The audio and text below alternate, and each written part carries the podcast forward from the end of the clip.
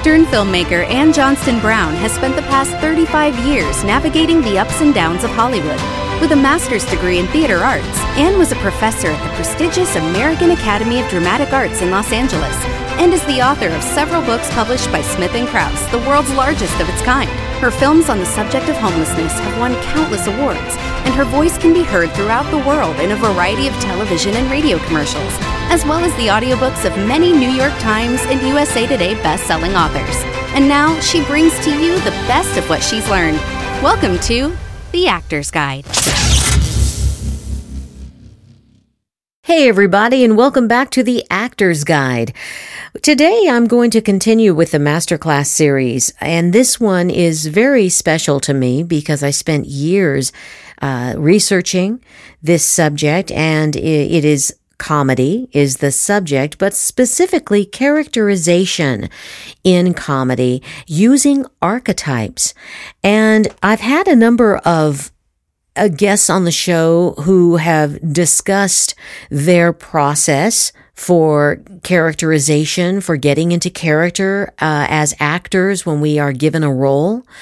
And one thing we all agree on is that studying life, studying other people, is a very important thing when you're an actor, because art represents life and acting is is an art.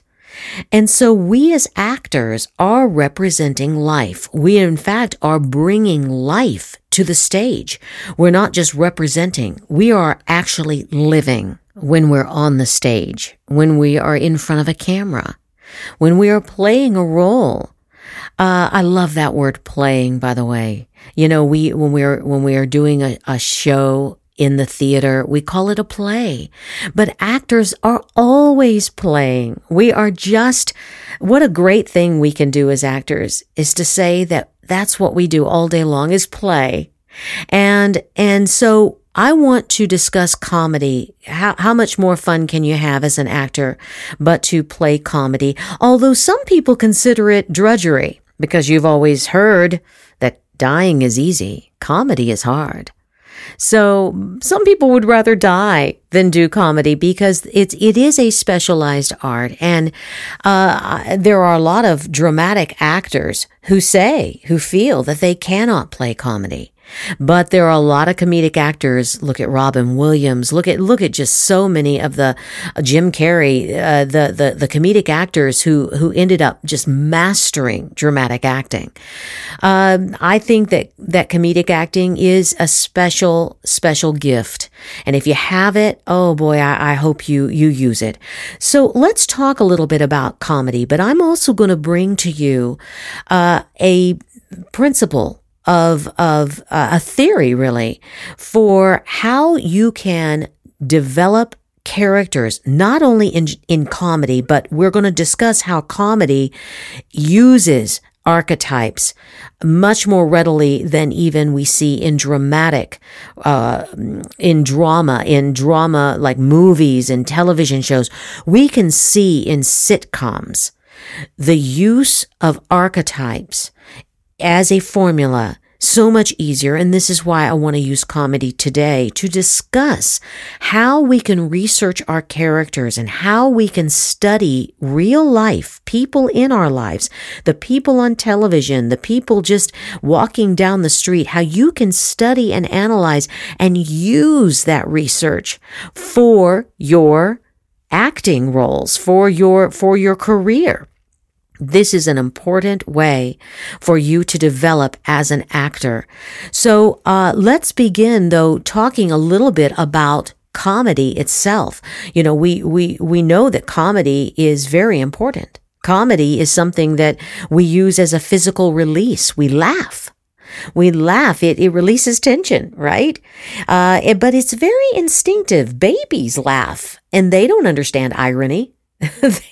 They aren't, uh, you know, thinking, wow, that was very witty of you, Mom, and they laugh. No, they laugh because it is an instinctive reaction, and it's very psychological and physiological. And so it's a wonderful thing. The Bible discusses uh, laughter. It says, laughter doeth good like a medicine. It says, laughter is, is as good as taking Tylenol. You know, it, it makes you feel good. And so as comedians, as comedic actors, you know, we're healers. We're helping people uh, with their cathartic healing. And and so uh, treat it as as a very important thing. Don't let people make you feel, if you're a comedic actor or a comedian or whatever, that you are that you are just uh, wasting your life. Because it's I feel because I, I've I've studied studied comedy for a very long time. I feel it's a very important member of the two-party genre of theater, which includes drama as well. But uh, but comedy for me is is is is where it's at. Um, you know, people love to, to laugh, yes. And when we are creating comedy on the stage and in sitcoms, we are using various uh, tools, various mechanisms. Uh, we we use denigration. You know, when you denigrate, you're you're using the superiority theory that that psychologists and you know, uh, I'm sure Freud had a lot to say about that. Um, And, uh, and when we, when we denigrate, we take someone off their high horse, right? Think about the Naked Gun. Think about, uh, when, when Leslie Nielsen tackled the Queen and they're sliding across the table and you see this pompous, you know, aristocrat, whoever she is, you know, this queen, and she's being tackled by this, this idiot, you know, uh, that actually made her look stupid too. And that's what we call denigration.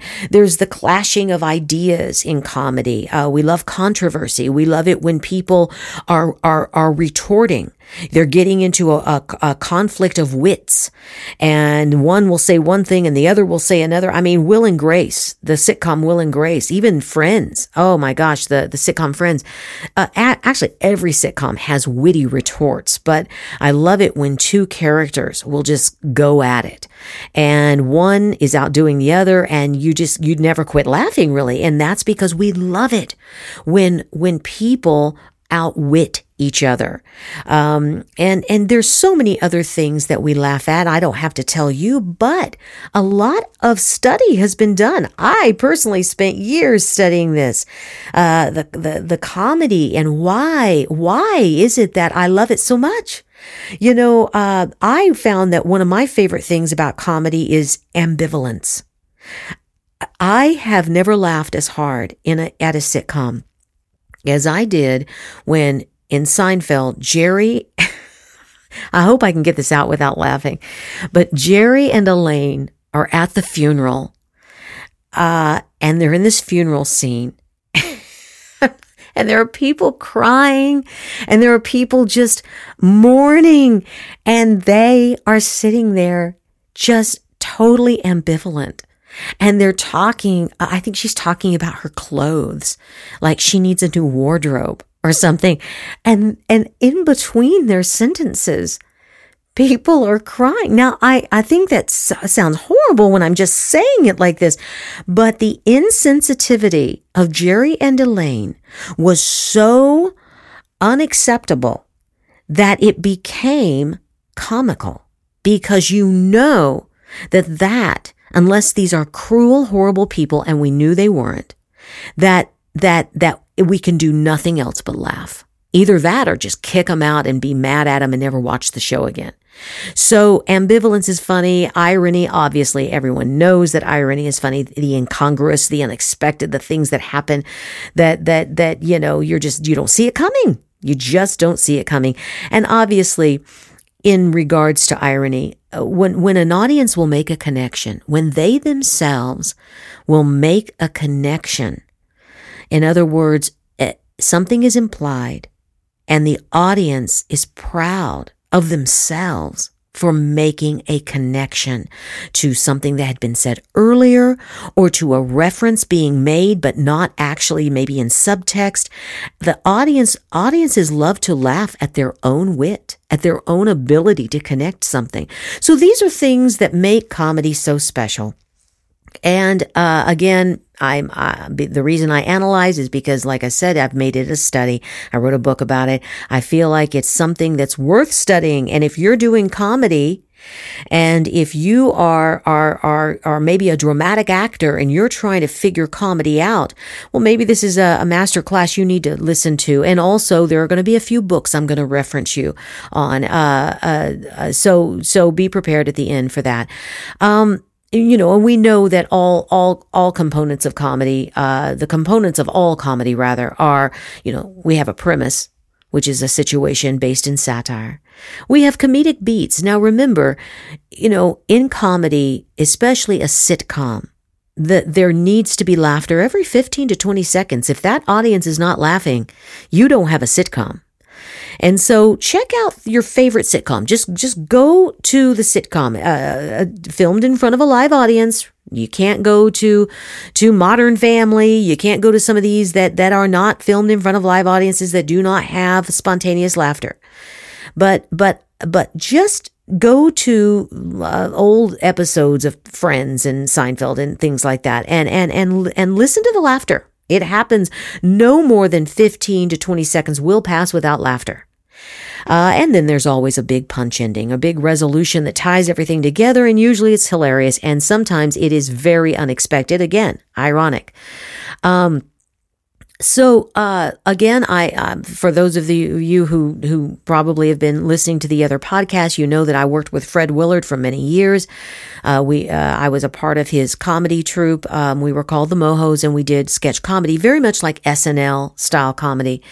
Uh, we did sketches, and Fred was, was actually the main, uh, my main reference for, for my master's thesis. When I was, uh, getting my master's degree, I wrote a thesis on comedy, and I, I would talk to him at length, and I would record him just, just telling me, you know, hey, this is what you need to do. If you want to, to play comedy, this is what you need to do. And this is what he said. He said, study people. I've already told you that. Study people, because in order for you to do comedy, you have to be prepared to transform. Actually, that is a rule for all acting. We always have to transform as, as humans, actors, as, as who we are, has to transform into this character. But for comedy, it's a little more Uh, it's, it's, it, it has to be done quicker. It has to be done on the fly sometimes, especially if you're doing sketch comedy.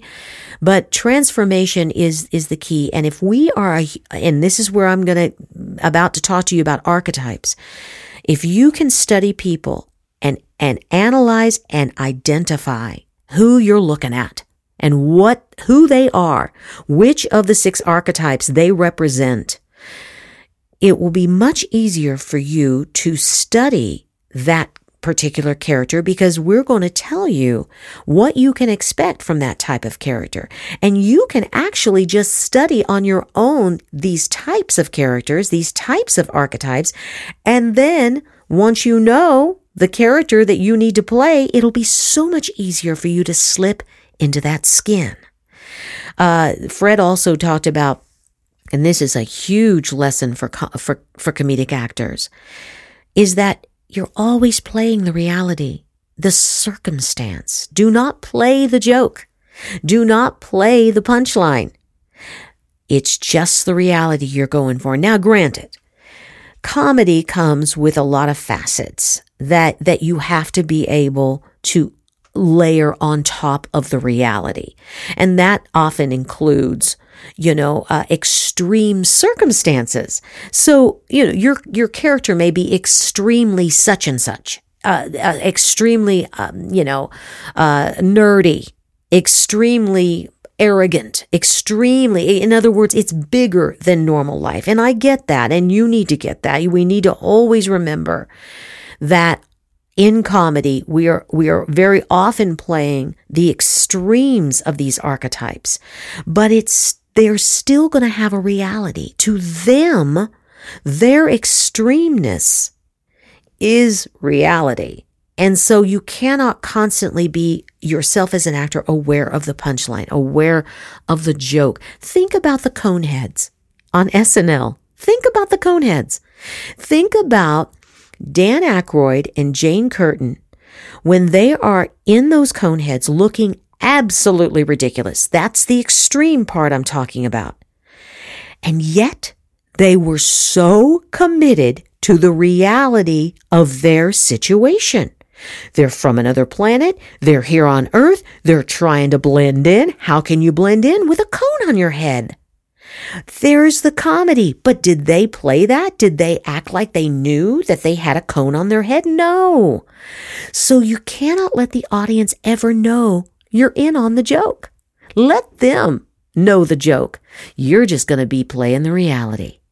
So these are just some, just some hints for, for you guys. I think that, but the, the bulk of what I want to discuss today, uh, is, is characterization in comedy.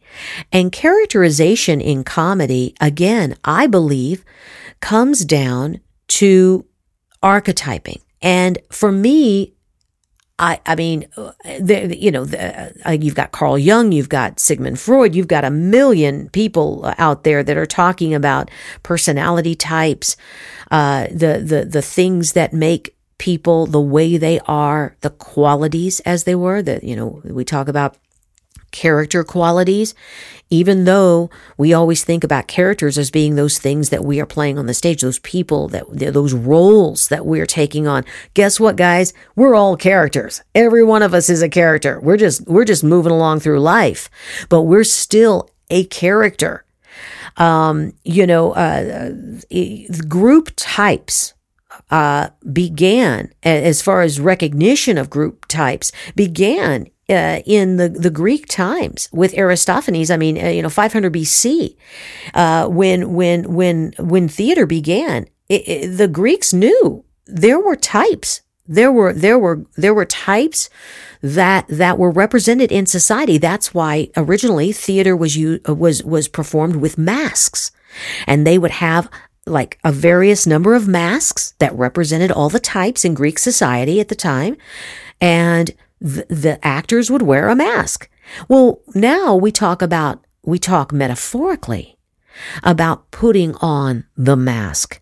Um, and, and, and as we all know, uh, the commedia dell'arte, you know, with, with, with in, in, you know, the sixteenth to the seventeenth centuries, you know, with the stock types, uh, the, those were, oh my gosh, the, you know, they, they personified, uh, they, they, they made, they made it, uh, almost a, a you know, a cult, uh, fad, you know, with, with, uh, with drama and comedy to have the, the, the stock types, which Shakespeare used himself. I mean, Shakespeare, my goodness, uh, He, he, he actually revived Plautus, who, who was a, was a, you know, an ancient, uh, uh, uh, theater writer, and, and he would use masks, but literally Shakespeare revived the Plautus, uh, you know, plays, uh, rewrote them, in fact, and, uh, just basically took the masks off. Uh, but, but so masks or types have been basically used throughout the centuries. And I'm not going to keep going with Molière and, and melodrama and, and, and into the twentieth century, because I think, I think you know where I'm going with this. The point is, we have to understand how basic human beings are. And it's so basic that as actors, it, all we need do is understand what we're looking at when we look into society, when we look at our husbands and our wives and our children and our parents and our neighbors and everyone else. We can literally, within a few minutes, after seeing, studying, you know, uh, taking in what we're hearing, what we're visualizing, we can pretty much name the type that these people in our lives are. And once we do that as actors, we need to then learn how to take that on, to put that skin on us. And sometimes that's about gesture. Sometimes that's about the way we speak, our cadence, the way we walk, the way we po- our posture is, the way that we that we react. The way that we just, just, just uh, the, the the whether or not we are are uh, are emotional or unemotional. So many facets of each of these archetypes, but it is incumbent on all of us as actors and the, uh, you know, to, to understand this. So I'm going to discuss for a few minutes the six archetypes that I've referred to. Uh, and the reason I, I have brought up comedy is it's because obviously I wrote, I wrote a book about it, but I also feel that it's easiest to see the archetypes in comedy because the archetypes in comedy, once again, are more extreme. And so it's easier to see, right? When you see something a little more illuminated, a little more, uh, you know, uh, you know, uh, bigger, uh, granted, things that are bigger are easier to see. All right. There was a man by the name of Alan G. Hunter. He wrote a book called The Stories We Need to Know. I think that's that's the name of the book. I'm going to link it to this podcast, but uh, The Stories We Need to Know. I uh, I used his his entire archetyping breakdown for analyzing comedy in my book, which is True to Archetype, uh, and I'll link that book as well to this. And basically what he said was pretty much you will see all six of these archetypes in life.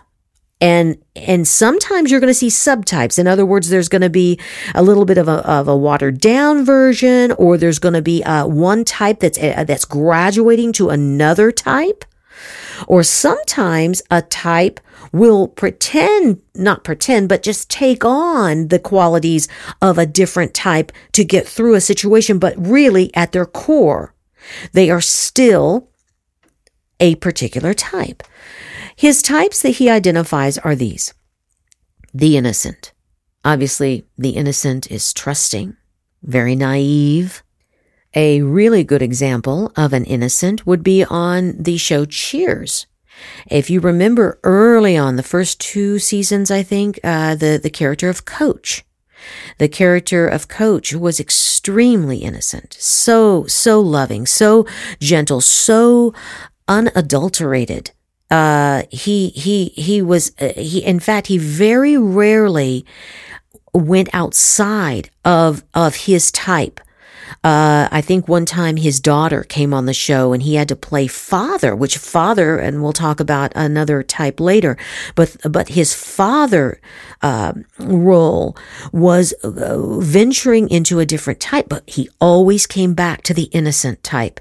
Also, if you remember the show Wings, it's a, it's a, it was on in the nineties. It, it was, uh, it had all the archetypes. Believe me, guys, when you start studying This, the, the sitcoms, you will see that the only way a sitcom will ever last more than a few seasons is if everyone, at least the first five of the six arch- archetypes are represented. If you don't have at least four or five of the main six archetypes represented in a sitcom, you will not have a successful sitcom. It will not go further.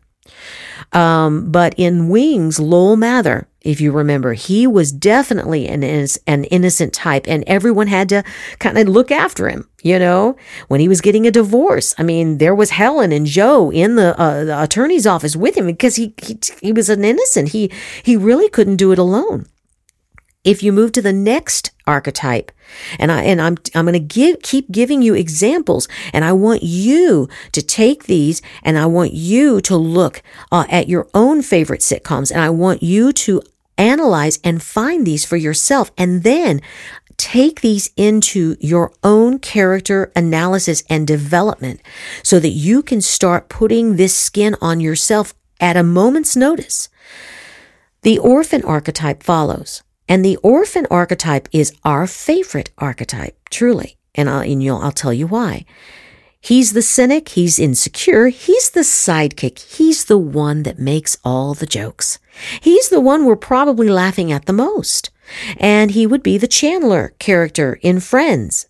Chandler never missed an opportunity to crack a joke.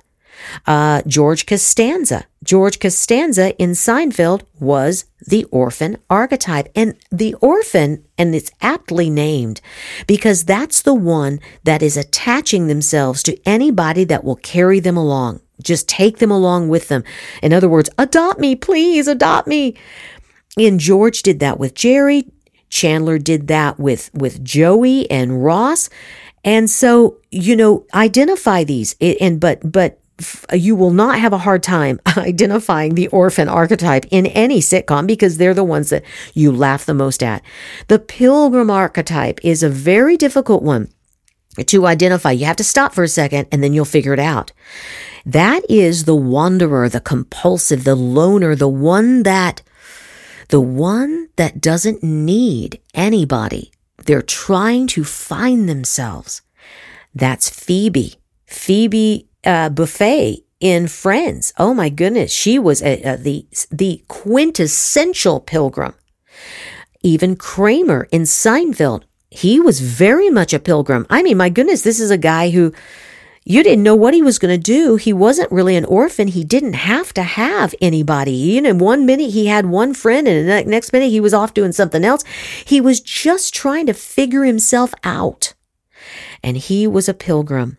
Moving on, the warrior lover is our next phase. The warrior lover is who every sitcom is based on. You will not have a sitcom that doesn't have a warrior lover. I mean, even the ones that fail because they don't have five, perhaps five of these archetypes, uh, they will always have a warrior lover because that's who it's about. And the warrior lover is the fighter, is the one who's responsible, is the one who's, who's the, the show is built around. For instance, Monica on Friends. Monica, the show, she was the one that was out there. She seemed like the center focus. She's the one that made the food. She was the one that was constantly, she was the friend to everybody. She was doing everything all the time. Uh, Richie Cunningham on the, on the Happy Days episode or Happy Days series. You know, Richie was so, you know, of course, I I adore uh, the character mostly because, uh, you know, I, I I adore Ron Howard, who who not only I think was brilliant as a child actor on the Andy Griffith Show, but also is a, a brilliant director. Think about how he played that character of Richie Cunningham, this warrior lover, this guy who was just out to be there for everybody, fighting for what was right.